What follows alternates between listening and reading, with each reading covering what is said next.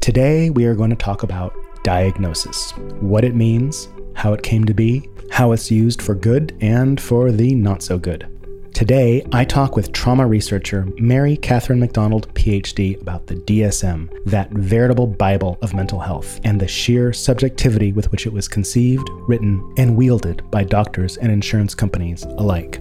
In particular, we focus on OCD. What causes it, no one knows, but because we can't help ourselves, we posit a few patently unprovable ideas. We also discuss the wonderful madness of Robin Williams, how to rebuke terrible questions, and what we think of people who like to tell other people who they are. And lastly, if you want to become a Patreon member, the link is in the program notes. What does being a Patreon member get you? Well, every once in a while I have a Q&A, and if you subscribe, you will get your questions about mental health answered on the air, and you will receive a worksheet pertaining to your fabulous question, and you may get to hear secret recorded bonus content. So, subscribe. My name is Benjamin Russack, licensed marriage and family therapist, and this is my podcast, Look, Just Tell Me What to Do. Okay, so I want to talk about diagnostics because this is an area that I think people don't know enough about. And I think psychology is one of these weird sciences where people think that because they're a human, they're an expert in psychology. Uh, my therapist, Seymour, said that it's a delusion of mastery, that people use Ooh. this language and they kind of, they, they just try to sound like they're fucking smart. Yeah. Delusion of mastery is really interesting because I think what's happening is that we over pathologize each other and ourselves without really any like actual data. You wanted to talk about the DSM, the Diagnostic Statistical Manual of Mental Disorders, which is a damn tongue twister, but that contains all the diagnoses of all mental disorders everywhere on the planet. And it's written by a bunch of people in a room somewhere who decided to agree on all the stuff. Like the DSM 3, which is two editions back, we're in the five now, which listed homosexuality as a disease. Um, I guess they took that out. Fun fact about the DSM it was supposed to just be a brochure. Like it started out as a brochure. Literally? Literally. And it was supposed to be so that clinicians could talk to each other about their patients. So, like if you're practicing in California and you have a clinician friend in Massachusetts, you two can do research and try to figure out, like, okay, when I look at this socioeconomic class of population, these symptoms tend to pop up more often than in this other one. And you're. Did it come in a glossy fold out with a boat on the, picture of the boat on the, on the We should find a, a picture of it. I don't know what it looks like. You can be depressed here. Right. Go to this island. A little pin yeah. thing. But it was just supposed to be so we could do research. This is another another thing I think people don't really understand is that this isn't a fixed science. Mm-hmm. I mean, no science is fixed, but right. I think we treat psychology as if these entries in the DSM are like fact. And what's real is that we are constantly changing based on the anecdotal evidence that comes in and also just new technologies that are discovered that allow us to see things differently. And it's changing all the time. Can I talk about that for a second? Absolutely. So there's the, the field of epistemology. Yes, yes. The, the study, of, of knowledge, of yeah. knowing. And Seymour always talked about that. Did he really? Yeah, like what do you know is real? Yeah. Like one thing he once said to me is he said, Ben, very few provable statements are useful.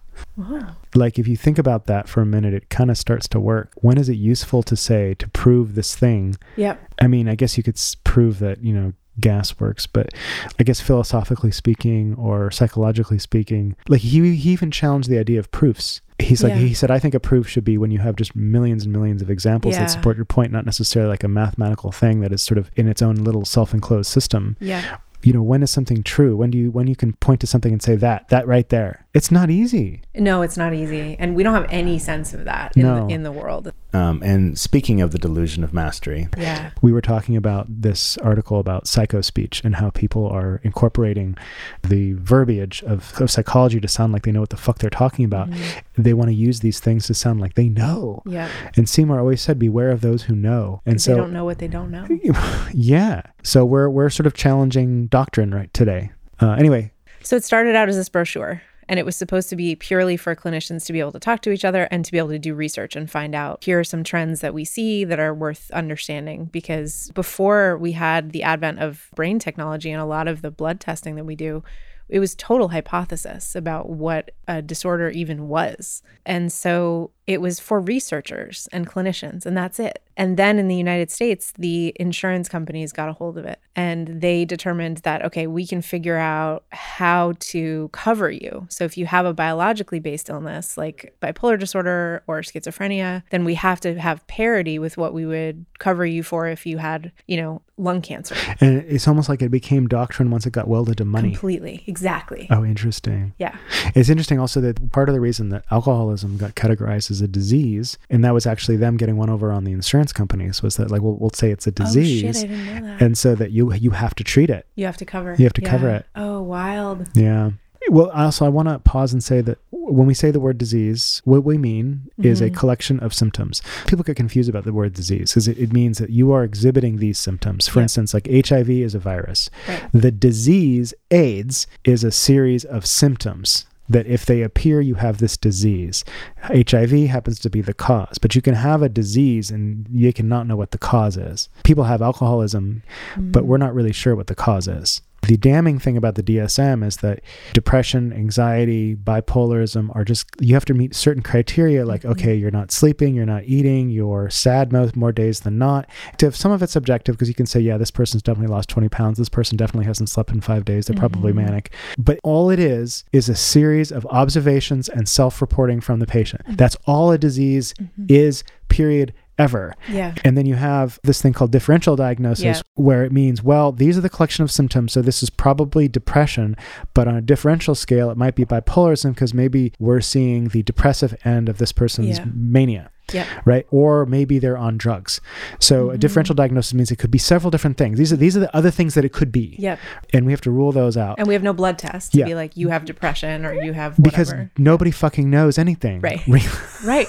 yeah. It's guessing. yeah, it is. And people, I don't know if you've known anyone who's got like 30 years under their belt in terms of psychiatric diagnostics. Most people that I've talked to say they still often get it wrong. Really? Oh, yeah. Because of that, because Yeah. these diagnoses are based on guesses. Like one of the really tragic ones is schizophrenia, schizoaffective disorder, and bipolarism, Yeah. and even depression, because you can have psychotic symptoms if you're bipolar, Right. when you're manic, Yeah. and if you're depressed, Yeah. you can Yeah. have psychotic symptoms, and so they give them the wrong You fucking can also meds. have it from being dehydrated. really? Mhm. Only you would know that.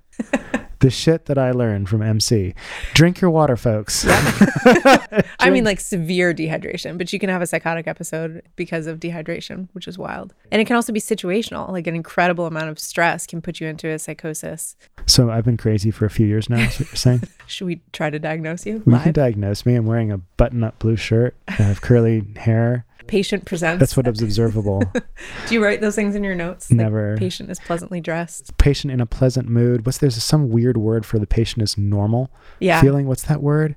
It's like I know what you mean, but I don't it's like like amenable or something. no, it's even worse. It's like it starts with the EU.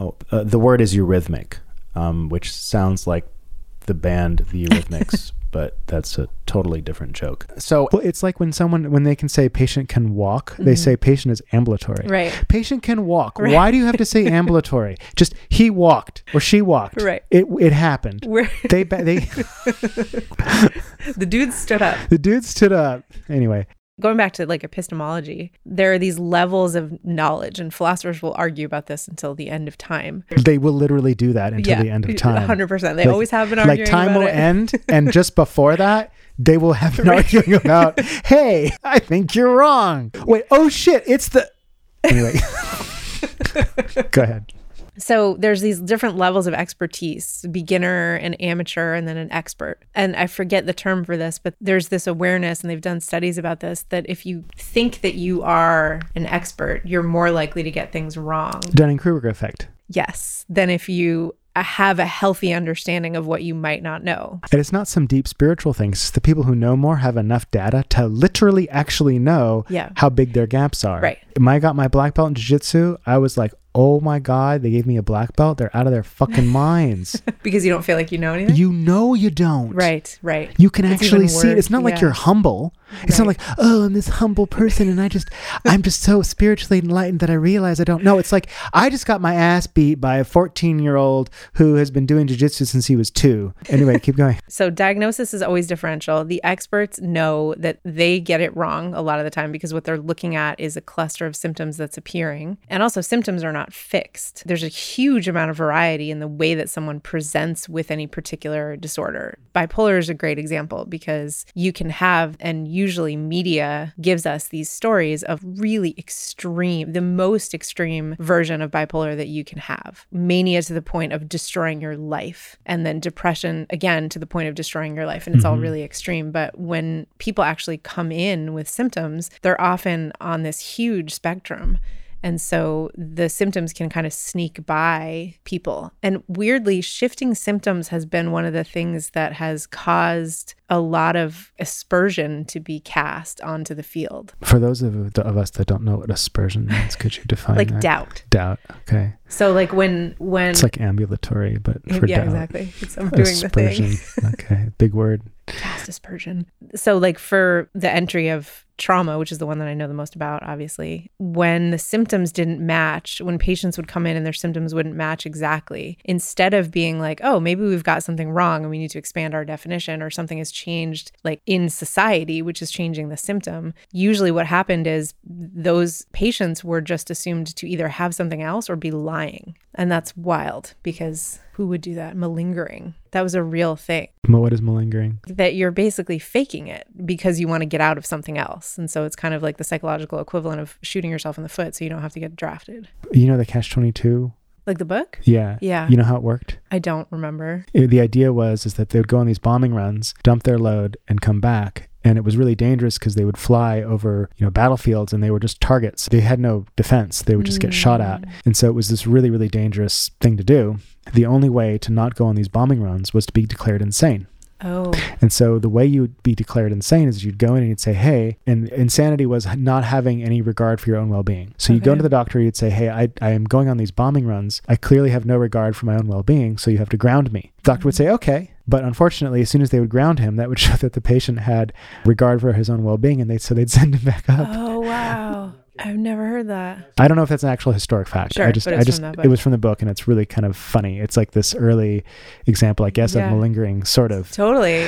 Yeah. And then that backfires immediately. Anyway, so keep going. So malingering. I can't even remember why we were talking about malingering. The doctors were assuming that they were faking it. Because oh, because they, they, didn't have like a category that was neat enough to fit the right. The it's kind of like there's this other category in, in diagnosing called NOS, which means not mm-hmm. otherwise specified. So it's like if somebody got schizophrenia, but let's say they only go crazy for like uh, six days and mm-hmm. then they're fine, and then they go crazy for another six days, and it doesn't seem to fit any of the normal patterns, mm-hmm. and so they don't get it, so they just write not otherwise specified. They do that for everything. Like per, there's personality disorder not otherwise specified. Mm-hmm. It's like okay, this person's clearly whack, but we're not really sure, so we're just gonna put you in this bucket. We've got disorganized behavior, but we can't quite pin yeah. it down. What do you think the most common self diagnosis that is wrong is? Ooh, what a question.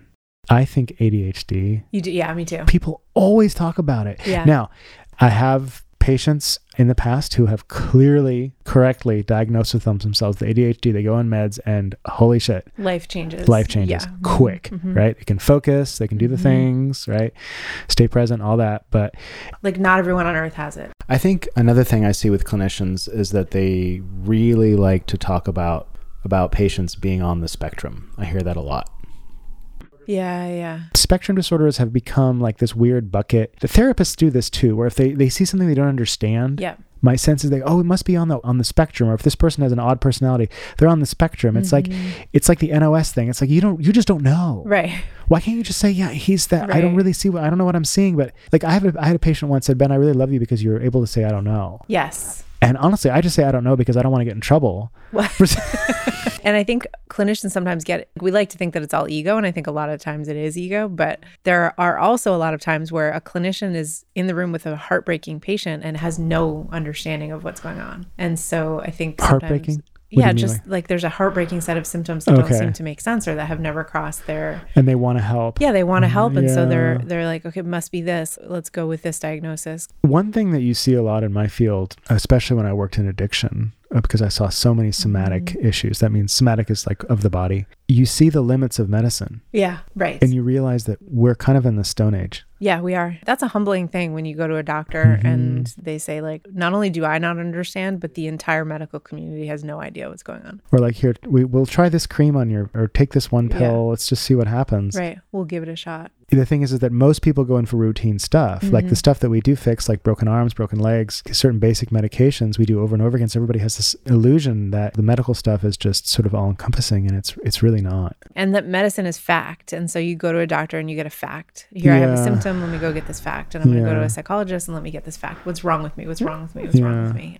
truth be told, it would be a lot easier for everyone if we had simple problems. But it's almost never as simple as here's your diagnosis, here's the pill, it's done. Even in that case, even when it is that simple, you still need to do a bunch of integration around what it is to have whatever it is. Yeah, I've talked a lot about precision versus clarity. Mm-hmm. And precision is the complementary opposite of clarity. So as you get more precise, you lose clarity. Mm-hmm. As you move in to see the small thing, as to, you know, do surgery mm-hmm. on the mm-hmm. bone, to do yeah. this, to do that, you lose the larger picture. And as you stand back and look at the whole patient, look at all the symptoms together and their whole life and their whole thing, you lose precision. Yeah those two things you can get lost in either of them yeah. because you have some doctors that are horribly imprecise who just sort of stand back and say, okay, well, this is clearly stress related and your da da da and your socioeconomic position. It's like, no, man, like his, you know, he's, he's he, I don't know, he's bleeding out of his fingernails. Like there's something's clearly going on right. here, right? right. So, and it, it, goes back and forth where mm-hmm. you have doctors who do like, they'll want to do surgery on every freaking thing. Yeah. And it's like, again, that's super precise, but you're missing the forest for the trees type thing. I love the way you frame that up. The thing that I always say that's kind of similar is about reductive explanations. Mm. And this comes from the person that I studied the most when I was writing my dissertation was Maurice Merleau-Ponty, who is a phenomenologist. Have you ever heard of the story, the case of Schneider? He was actually a combat veteran. This was like 1945 or something. He had all these physical things going on that no one could explain. And Merleau-Ponty reanalyzed his whole case and figured out that what was going on was more psychological and therefore still bodied. Like there's not actually a split between the mind and the body. So he was anti dualism, this idea that we have a separate mind and body, they actually influence each other. And he was also very pro science, but anti scientism. And scientism is the idea that you will have a reductive explanation that will explain something. And if you don't have a reductive explanation, it's just because the science hasn't gotten there yet. Oh, Seymour talked about science, people being scientistic. Yeah. Science like. What was his take? It's similar. It's like the delusion of mastery thing. Yeah, like we're gonna reductive. We're gonna find a thing yeah. here and say what this is, so that we can say that, that there's a thing there, and so yeah. that I can sound like I know what I'm talking about, and we can just move on to the next exactly human totally or, or next problem. and I used to get this like when I first started like giving lectures and stuff about PTSD. People weren't really talking about trauma as much as they are now. And I would get that question every single time I presented. And someone would say, What are you going to do when we figure out the pill or when we figure out how to prevent trauma? And it was like, What? I mean, the question is insane. It's exactly. It sets up a philosophical construct that is false. Right, right. And that's the thing people don't realize about when someone asks you a question, because as soon as you answer a question like that, you've you've accepted the premise, the premise of the question, the question yeah. which is that a pill can do something about right. that. This is crazy. Yeah. Uh, Seymour often used to say, "I disagree with the question." I love that. I do that to people, and they're like, "Well, you can't say that." And, like, and then his other thing was, "Well, you're not in charge of this conversation, are you?" Boom. Like well, uh, uh, yeah, no, you're not. You're it's two people having a conversation, right. and there's no rules, motherfucker. I mean, we're both speaking on. English, but that's about it. Right, right. Oh man, that's fascinating. Yeah, you would have liked him. Yeah, no, he sounds like a hoot. Do you have any um stories that illustrate your point about people being reductive? There's a lot of clients. I'm sure you see this too, increasingly, who are really convinced that they have a diagnosis that is going to explain everything I'm thinking of a client in particular who for sure has some elements of OCD and also has a lot of other stuff. And so getting the belief across just just as a let me plant a seed that it's possible mm-hmm. that not all of your problems come from OCD which I think gives us kind of a picture of the upshot of being too reductive is that then if you have a problem, so like let's say I have a diagnosis of OCD. Now, if I have a problem, I can blame it on OCD because I know that I have that thing. And it's like, well, then you're actually missing what's happening, which could be because of something completely different. The thing that I'm thinking of somebody who has OCD and struggles with that and also has a pattern of relationship behavior that is really unhealthy mm-hmm. and has nothing to do with OCD. Right And so it's like, okay, you're convinced that you have this diagnosis. And it's true. I'm not trying to take that away from you, but we need to be able to look at this relationship pattern from a more holistic perspective. Right. You know what I mean? What do you think causes OCD? Any thoughts on that? Oh, I don't know that my thoughts on this are like fair because I have OCD. You do? I do. May I ask what kind? It's just very mild. It's usually comes up as like health anxiety and cleanliness stuff. So germ phobia a little bit? Germ phobia, for sure less about like other people and more about I will have something that will end me prematurely. So a little hypochondria? Is that what you mean?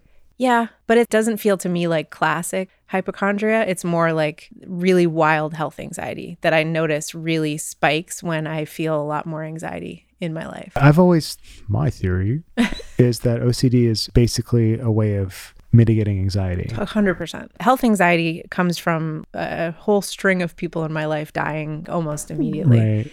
But I have a OCD in my house about where things are placed. Mm-hmm. And I don't know, I'm laughing. This is like a really dark story.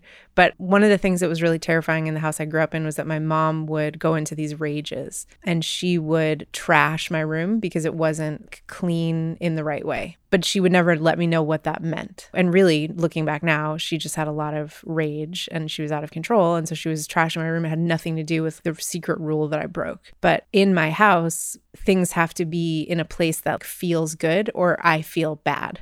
And that logic makes no sense to anyone else. Right. And it's something that I've gotten a lot of work done on, and it doesn't control my life. So I don't mm-hmm. need to mm-hmm. take medication. I can like function and right. have other people in my house and all this other stuff. But when I'm struggling with stuff in my life that feels out of control, it gets worse and i will end up kind of rearranging and cleaning my house for like four hours to try to make it like feel okay right right and that i think just comes from being terrified as yeah. a child like yeah i knew someone uh, someone like that they were horribly impoverished and mm. they had to live in absolute squalor at some stranger's house it was fucking gross like, That's awful. The, like you know crap in the bathtub and like just like some of the worst stuff i think i've ever heard mm-hmm. and it was like when she was 11 12 she had germ phobia after that, sure. where it started to develop, and I can, I get it.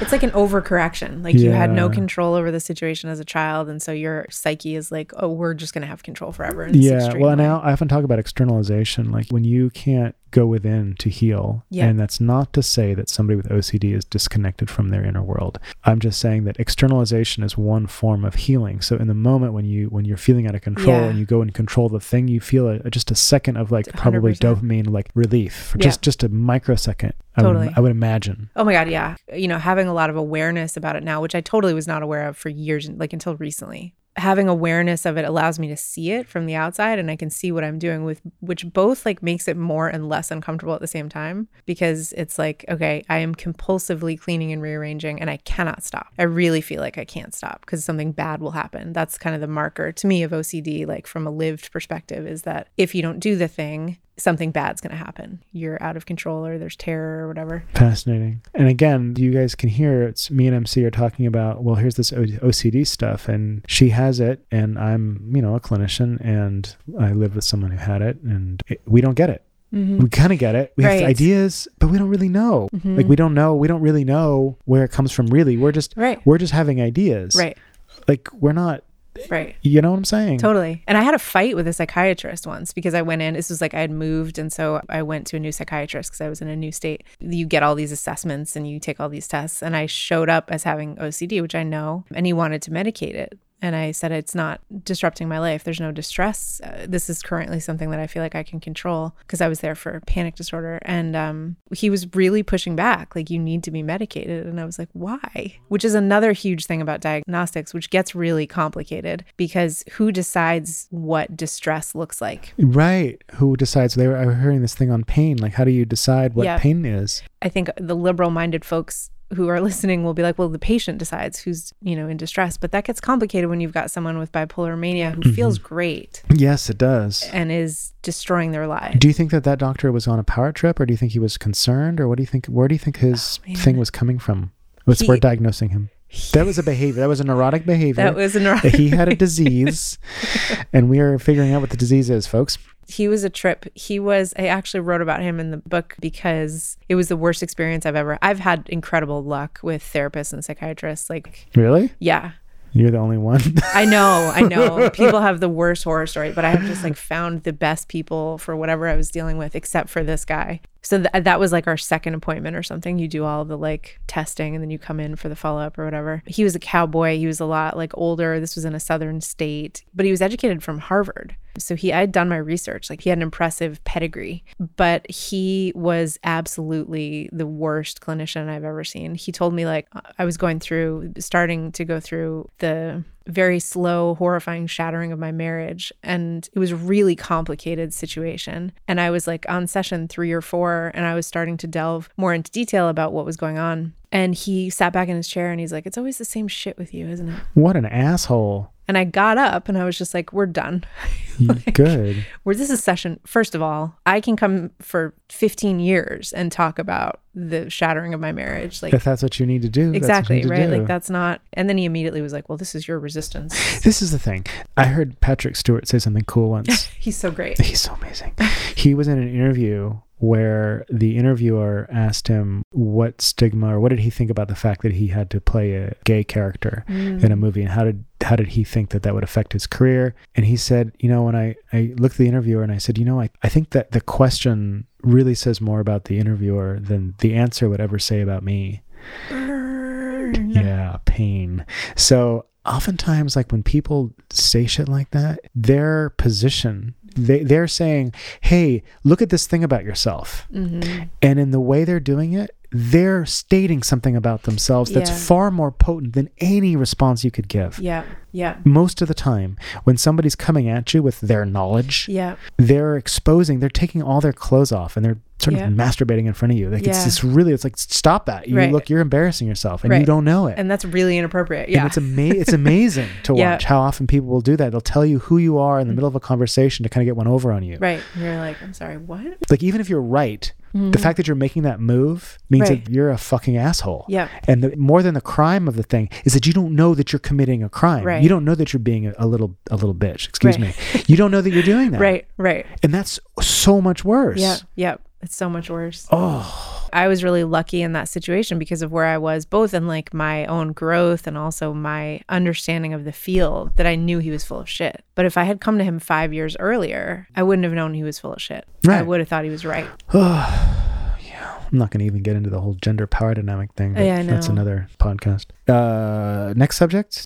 Yes. I'm so stuck on um because I'm sure you have to ha- send patients sometimes to get, you know, a psychiatric evaluation. Yeah. And they can be really harmful. The, the evaluations. Yeah. Well, depending on the clinician and Um, your, what's your question? Are you ever nervous sending someone? How do you send a patient to get a psychiatric? Oh no, I'm not nervous about that. Okay. No, usually, well, there's there's a cou- couple things. There's neuropsych assessment, Mm-hmm. which is like a battery of tests, like a three hour thing, Mm-hmm. where you sit and you decide, you know, whether or not you have personality disorder or person which personality traits you have, or you're Mm-hmm. bipolar, and it's just a whole battery of tests. It's hard to get people to sit for those things.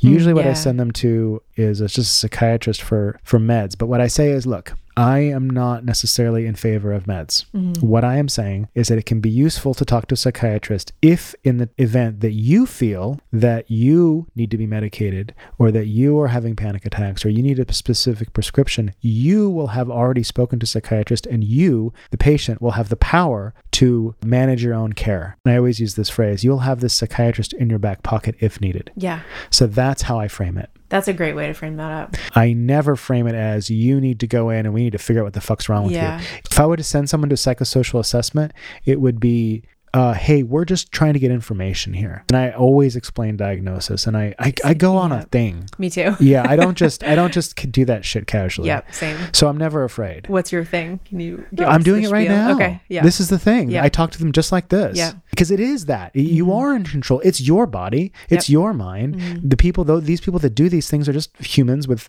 little measuring sticks, Yep. whatnot. You know, we also do a little thing on a primer on how to use this. You know, let's say they test you and there's some kind of disability. Well, how can you use that? Right. Mm-hmm. How can you use that to your advantage?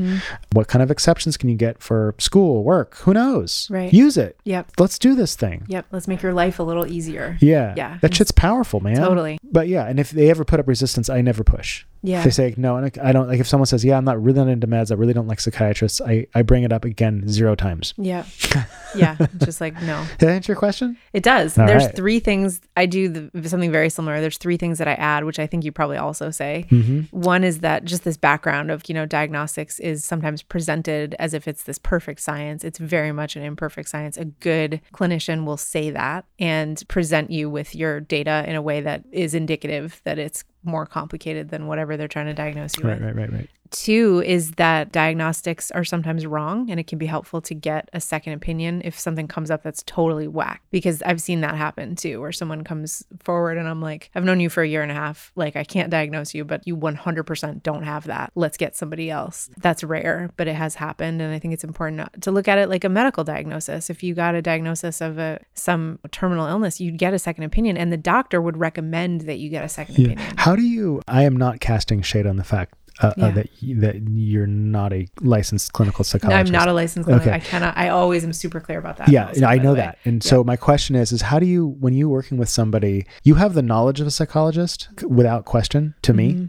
but you're not able to pull levers Mm-hmm. Right. even the way I am and I'm just an MFT. Yeah. Right? So how do you do that With the patient or with clinicians? with patients and clinicians? Um, I kind of act like a patient advocate. And I say to the patient, uh, number one, I can't diagnose you. I can present to you what I've seen in the research.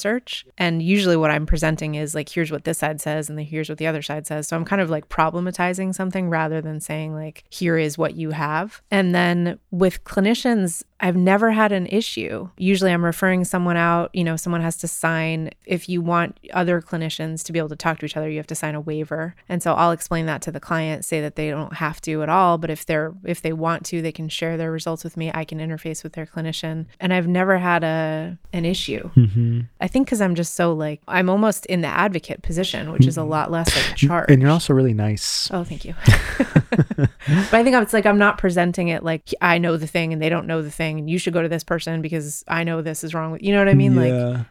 but there also have been cases where it's very clear that a client has something that I have a really strong suspicion that they have that is getting in the way, and there's a treatment path that's available to them that I know about, and I'm like, if you go take this, here's what I think is going on. If you take this treatment path, I think this will happen, and that has usually borne out pretty well. And then the third thing that I talk about, which I know you talk about too, and you didn't mention, is this idea that like you can be in remission from a psychiatric thing. And that's, I think, something that most clinicians, like I've never heard, other than you, I've talked to you about that. I've never heard anyone else talk about that. What, what do you mean in I know what in remi- what do you mean by like Let's say you have major depressive disorder.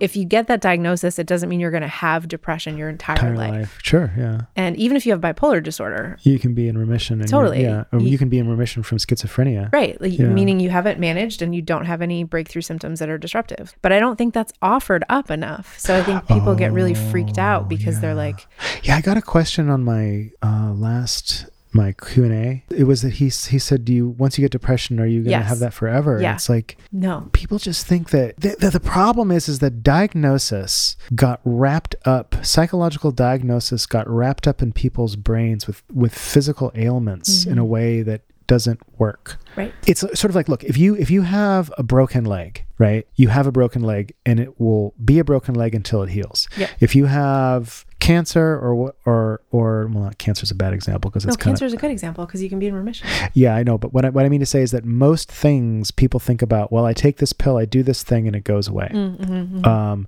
or i keep it at bay Right. and there's something about the idea that when you mention I have cancer, I have a tumor, I have I have a broken leg, I have this flu, I have HIV, I have what I have. This is this thing and it's in my body. It's a, a a real chemical biochemical switch has been thrown Yep. that is in a sense permanent because it's it's an indelible part of my body, right? It is undeniably there. You Mm-hmm. It's can measure it with a Yep. stick, Right. right? Yep. very small stick. But and that sort of relationship, it's not even the no, silver bullet thing. It's the relationship to how we think of of us having a thing. And so that sort of this is hard to talk about. That sort of frame is put on psychology and mm-hmm. it doesn't fucking work because psychology is completely freaking subjective most of the time and fluid and it's just a totally different deal Right. And all these people walking around with all their fucking psychobabble, Yeah. thinking they know a thing Yeah. because they know what a goddamn stub toe is. Right. Am I making any sense? You're totally making Okay, I sense. can't There's do, you- do, there was a Robin Williams thing where There- he's like there's always a Robin Williams thing. there's always a Robin Williams. He's playing like he covered every topic. he just he covered he covered that. I, I ran into I I was lucky enough to run into Robin Williams a few times in Marin County really at the Java Hut outside uh, in Fairfax. That little that little cafe in the middle. Seriously? Yeah, because he would go there and park his car and ride up the hill. oh up Tamarancho. Yeah. Yeah. and he was out of his mind, and he would like he was lovely. He would he would not stop tell, tell, telling jokes. Oh my like god. he would he was standing in line, and the barista was like, "Okay, do you want uh, this six bottles in this and this and this and this and this?" And he goes, "Yeah, six bottles of water, Jack and Coke, a flow chart because they were all women." yeah. Like, and he was just he just would just ramble off like he couldn't stop. he couldn't stop. He yeah. could not stop. Yeah. Honestly, like forty percent of it made no sense at all. right. Like, what did you what? yeah. I don't understand that. And I think it was just above my head. Like, Yeah. anyway, he covered every topic Yep. because he was madman. So what did he say? He said that no, I'm I'm on this whole other tangent. Do you know about the Praecox feeling? What? We'll come back to this. Praecox. Do you know what this is? I I think of a peacock, an image of a peacock with like a crown on and with a stethoscope just popped into my head. What's a what is a praecox? Um, the Praecox notion, I can't remember. This is like from like the 1800s. They were studying studies about diagnosis and how reliable diagnostics was. And one of the things you can really test that with is someone who's schizophrenic, especially if their schizophrenia is out of control, because folks who who have schizophrenia are in this reality and another reality at the same time yeah. They so they did the study about diagnosing schizophrenia and how which diagnostic instrument was most reliable. And they came up with this this term the praecox feeling which is this idea that within about 15 minutes of being with someone you could tell whether they have schizophrenia with like 85% validity. Wow. that's a random boring fact. But i'm just thinking about when you said that because i don't know if you've spent time around folks who have schizophrenia but like you're trying to like kind of track and then they will land in reality and Right. something really profound happens and then they will like leave Oh, so it's very measurable. is what you're Yeah. Yeah, I will say that diagnosis, even though we're bagging on it, is incredibly useful because it's like signposts. Right. Yeah. It can give you a really clear picture, which then can help you help the person. But I was just, for some reason, it made me think of that because I was thinking, like, man, I, I don't expect Robin Williams to be someone who only makes sense 40% of the time. Yeah. Oh. but he was so, well, I mean, he's popping in and out of reality in a way. yeah. Oh, yeah. Uh, or he's so fast that he's only, you're only catching up with his reality every, I I don't know. I will say that all the rumors about him are fucking true. He was just unbelievably smart. someone said he was, I don't know if it was Oprah said he was like nearly impossible to interview because you just have no control. Yeah, that's the the, feeling I got. Uh, I ran into the man like six or seven times, so I got a feeling for it, like which is a really privilege That's wild. to be able to have done that. It was kind of like he like like a dog would walk up and he'd pet the dog and go woo woo. doo," He would like bow wowing like the dog, yeah. or a Hispanic folk walked up and he's like, "Oh, see, yeah, see." Like he was just he just couldn't. Yeah. Nothing. It was like he would depart. yeah. Yeah. I don't know what what would you diagnose that as? Oh, I have no idea. Rob Williamsism. A Robin Williamsism. I don't know. But anyway, I was going to say about Robin Williams. I don't know if we should cut out that whole part about Robin Williams Uh, no, we should because it, it. sounds like I'm saying he has schizophrenia or had schizophrenia. I did not. That's not what I mean at all. It just reminded me of that okay. talking about diagnostics. But he had this thing where he there was some skit and he was playing a drunk person and That must have been easy for him. right, stumbling Sorry. around and he's going, "You don't know fuck about shit." I think about that phrase all the time because I'm like, none of us know fuck about shit, you know? Yeah, I could name that. The, I could name the podcast. You don't know fuck about you shit. You don't know fuck about shit. But then we're we're on Instagram and we're diagnosing ourselves and each other, and it's really corrosive Yeah, it is. because we don't know fuck about shit, and we don't know that we don't know fuck about shit, and so we're just out out here doing harm. You know what it reminds me of? One of the best books written on psychology isn't about psychology, and it's called Adventures in the Screen Trade. Okay. And he talks about how people fail upwards in Hollywood, like they fail and they get promoted, Yeah. and and just all the insanity. And Yeah. everyone's trying to figure out what makes a, a hit Yeah. and what works and why someone becomes Oh, famous and what the thing is. Yeah. And he has this, and he says, "Let me say something." And he writes it. He writes in all caps on the page. Nobody knows anything. And the next paragraph is, "Wait a minute, that bears repeating." And he just, nobody knows anything. Wild. so, that's such a good parallel. Yeah. With for the field, which is also like I don't want to leave people with this idea that it's like no one has any idea of what's going on. It, they don't. And again, it, diagnosis is incredibly useful. Like I can look at, uh, you know, they have this there's this whole system where you look at the axis axis one through five. Oh, they just destroyed that. They did, which is weird to me because it was useful. But it was like axis one where like mood disorders like anxiety, depression, you know, whatever, bipolarism. Axis two was personality disorders. Axis three was physical ailments like you know has liver cancer. Axis four was was socioeconomic. Mhm. s- And environment. stuff. environment and axis 5 was their functionality in the world you could look at an axis 5 thing and get a thumbnail sketch of a person in 30 seconds Yeah. and it was useful Totally useful. Because then you can also see the context and okay, how much is their environment impacting? like if someone is diagnosed with you know uh, you know alcoholism disorder and then you know rule out which means make sure it's not their borderline personality disorder well you know you've got a case on your hands Right. because that means that this person was getting pretty wildly intoxicated probably is in remission and may have been a fucking crazy person because they were on they were drinking Right. Or and maybe- had right. And or that's may why just there's be a fucking crazy person right. and that's why there's the behavioral pattern is the Yeah. situation. anyway than- so it's really really useful but again when i hear a diagnosis i see way past it yeah, It- it's like, a beginning point. It's it like a really is. doorway. It's a doorway. Yeah. It's a doorway. There's another diagnosis I want to put in the in the DSM, which is people who are addicted to restaurants.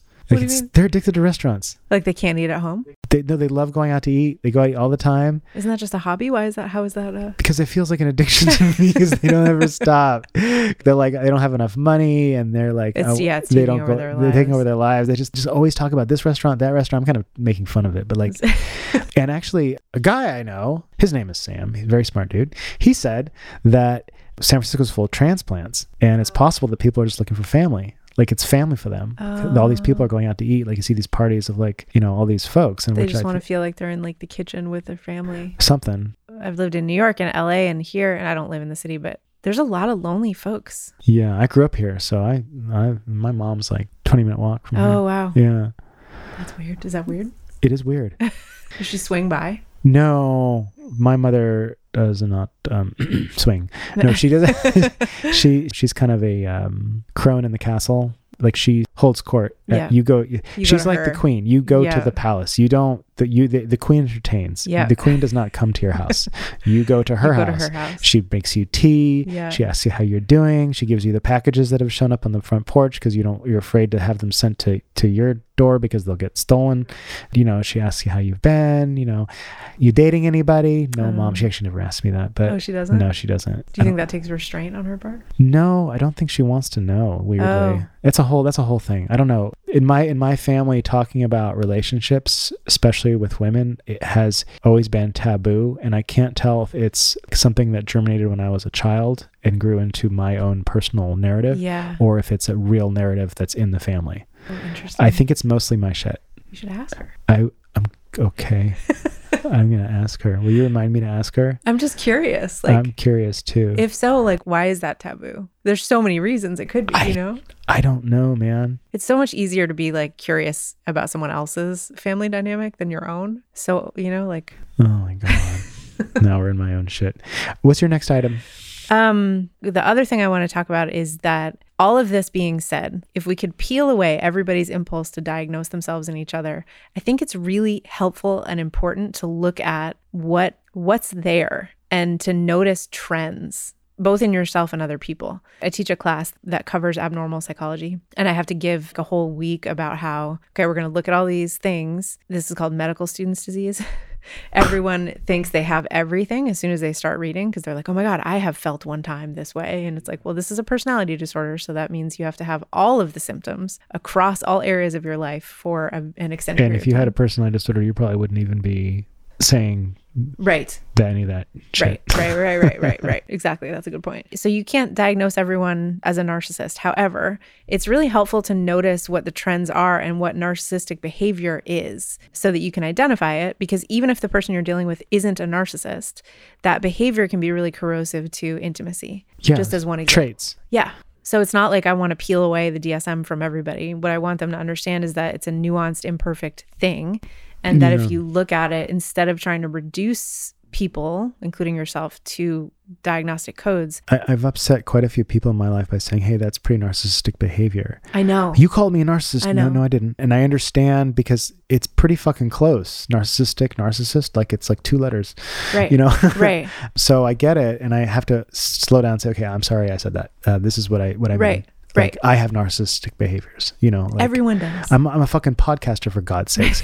it's, you it's, know, everyone does. Everyone has all the traits. It's just that you don't have them in an organized fashion across all areas. Some more than life. like I'm. I'm say I'm narcissistic and avoidant. Those are my traits. You think? Oh, for sure. How does that like show up? Avoidance. Yeah. I don't like talking to meeting new people. I don't like talking to strangers in public. I don't like new situations. I don't like change. I don't like, I just, I'm socially awkward and you know, I'd prefer to stay indoors and hide from the world, which mm-hmm. is weird because it's in direct opposition to my narcissistic desire to be kind of on stage and have all the lights on me. We all contain multitudes. We do. I think there's also a certain safety of being in the center of attention because then you're in control in a way. Oh, So, in other words, like avoidance is like you're worried about what people are going to do, but if you're the center of attention, if you're loved, you're not going to get hurt. Oh. I ah, love being on stage. I hate it. Oh, I put me in front of 10 million people, I'll be cool as a cucumber. I get so like my whole nervous system like tries to revolt when I am in the spotlight in any capacity. Yeah. Releasing a book has been the most uncomfortable thing I've done. Speak on that first of all, this is going to sound like bullshit, but it's really true. The book is about the work, it's not about me. Like, I have gathered all this knowledge that I think will be helpful. And so I wanted to get it out to as many people as possible, which is why I did a trade book instead of an academic book, which I've written before and nobody reads because they're $500. And they're also written for academic audiences, which is stupid. But people want you. They want you wrote the book, they want more of your story, they want your face, they want you on camera, they want you on the podcast, which like I'm super grateful for all of those opportunities. I'm not trying to say that it's a bad thing, but I break out in hives. My body is like, what are you doing? Um you said that happened to you on a podcast recently. Get out of the spotlight. Yeah. Where you actually broke out in hives. Yeah. You can actually see it in the video. You can your, see it in the video. Yeah. Your neck is bright red. Yeah. Yeah. And it's yeah, raised, painful, true hives. Like it's not just like blush response. I don't give you hives, do I? No. Now I'm gonna get them because we're talking about it. Do I have hives right now? You, I don't see any hives. Okay. you can watch. They're going to come. um, also, you had a TikTok video go wildly viral recently, and that was made you really uncomfortable. It's yeah. It's got 1.6 million views. Right and I had to. I have someone who helps me with social media because I'm just yeah, kind of an idiot when it comes too. to that. And I had to like text her and be like, I have to turn this off. Like I can't. You turned off the video? No, no, no. I turned off my like phone and didn't didn't look at it because oh. I didn't. I oh. couldn't. I couldn't watch people watch me. Oh man. Like it's so it's so uncomfortable. And and like I'll get over it and it's helpful. It's it's good to be pushed against this boundary or this limit because I can grow beyond it. Change is never comfortable. It's not. And I just think I survived my upbringing by hiding. And so it's kind of pushing on all of these more primitive things where it's you're going to get in trouble. Like you can't stand in the spotlight. You're going to get in trouble, you know? And it's like, shit. Wow. Well, anyway, uh, what's next? That's all I had. That's all you had? That's all I had. Do you have any other th- burning things about diagnostics? Burning. Let's talk about medication a little bit more. Okay, please. One of the benefits in not not being a clinical psychologist is that I operate as a coach, which means I can disclose more than. Can I tell one story? Yes. Before please. we do medication. Go for it. So I want to say one last thing about diagnosis. Okay. So Seymour, God rest his soul, when he was being interviewed to be a member of the Jung Institute, the panel of, you know, very pompous and important uh, Jungian analysts sit in a semicircle and ask you questions for three hours. Can you imagine? I would love that. anyway, it's another story. But they said, How useful do you think diagnosis is? And he says, Well, the usefulness of diagnosis usually comes in handy when I get into arguments with my wife. Mm. Bastard. anyway, um, and then I can blame everything on that. well, it's just it, it's just they laughed, but that was you know probably forty years ago when you could say things like that and not get canceled. We have a sense of humor. Anyway, so medication, you can can talk about medication mm-hmm. freely because you're not a yep. licensed psychologist. Yep, and I can talk about my own experience. I can also talk about the research and all this other stuff, which I think is really helpful because, and then nested in this topic is the idea that being diagnosed can be wildly validating. By my whole upbringing, I was told, like, you're too sensitive, your emotions are a problem, all this stuff. And I have panic disorder. So I was having, yeah, I actually consider myself to be in remission because I haven't had a panic attack in a long time. And I have a whole toolbox of things to deal with them. But I consider myself to be in remission. But getting the diagnosis was so validating. Like I actually cried because I was like, oh, I just thought I was like mm-hmm. weak. Anyway, medication. So I have tried a bunch of different medications and I find that so useful when I'm talking to clients about their decision to take medication or not. A lot of folks come in with a huge stigma and they don't want to try anything because they think it's only going to give them side effects the way that you described it earlier is that you say that this could be something that could potentially help. It could be, you know, kind of a crutch for a short period of time. If you're having panic attacks, it can make you feel better to even just have a medication with you, even if you don't take it, because it gives you the sense that you can kind of rescue yourself if you're in public. But I think it's just such crap that you can't really, because you're not supposed to talk about your experience with medication or medication at all, right? Well, when I do talk about meds, I'm again, I do a lot of preamble. Yeah. I say, hey, listen, I'm not a doctor. Yeah, totally. I am not permitted to tell you which yep. medications to take, or I'm not permitted to even recommend medications. Right. I can tell you what other people have told me yeah. about symptoms involving these medications mm-hmm. and what mm-hmm. I've experienced taking these medications. Mm-hmm. If you'd like to hear that, I can tell you that. Mm-hmm. But in no way, and I make it real fucking clear. Super clear because the patients will straight up ask me like should i be taking meds? I'm like I, I, I, can't answer that. Right. I really can't. Right like it's not allowed. It's not allowed and it's also you know i could say hey yeah you should take this med and you could take that med and you could do things like die. Right. You know because you maybe you your friend had some. Right. And you just took that because your therapist said you should take it. Yeah. And they and it does something horrible to you. Right. So i'm real careful with that stuff. What, what i also do is i say look what you need to do is you need to go to your psychiatrist or your doctor and sign a release information, yeah. have them call me, and I will talk to them about what I'm seeing. Yeah. And based on what I tell them, maybe they will prescribe you meds and maybe they won't. Yeah, yeah. I heard about this therapist in the 80s, this couples therapist who was giving her patients MDMA, Why? her couples patients to help with connection. Jesus Christ. Yeah, one of them died of a heart attack and she went to prison for like 20 years. Holy shit. Yeah. You believe that? I've heard that recently with ketamine and it scares the shit out of me. Yeah, I'm I don't know what to make of that whole movement. I really don't. I don't understand the, the laws and ethics around the psilocybin and ketamine. And ketamine's really powerful. The ketamine can kill you in mm-hmm. the wrong amounts, you know? Ketamine's, it's a tranquilizer. Yeah. You know? horse tranquilizer. Horse tranquilizer yeah. or cat tranquilizer, one of the two. Yeah. I don't know what to make of all that stuff. Anytime anybody asks me about that shit, uh, I'm like, yeah, I don't know. Well, my, my basic position is that is that in my opinion it's dangerous because you don't know what you're going to unlock in your psyche. Yeah that hallucinogenics in a way are more dangerous not, not more dangerous than fentanyl but they're dangerous in the sense that what if you open a door that was supposed to remain closed? Yep and then no one's there to help you integrate it because you went and did it with some random dude in white yoga pants in LA. Like, I think it's indicative of our reductive view of things where we're like, I have this problem, and the thing I need to do is this one thing. And that will be the cure. If you're going to do that, there's, listen, there's really promising research both about ketamine, actually, about MDMA, about ketamine, and about psilocybin. But that research is being done in clinical settings that are very highly protected. And I would recommend recommend people listen to a podcast called the Huberman Lab. Yeah.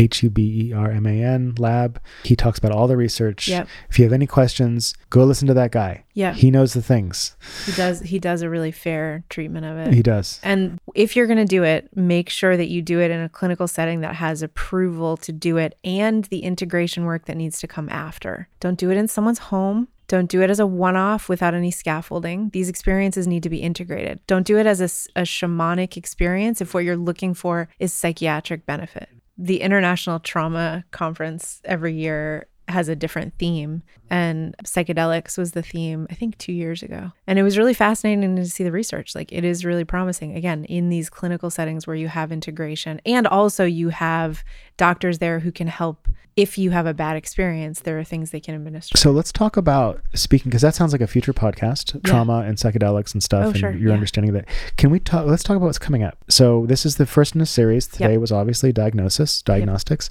yep. And we are going to be doing a whole host of things. We're going to be talking about personality disorders.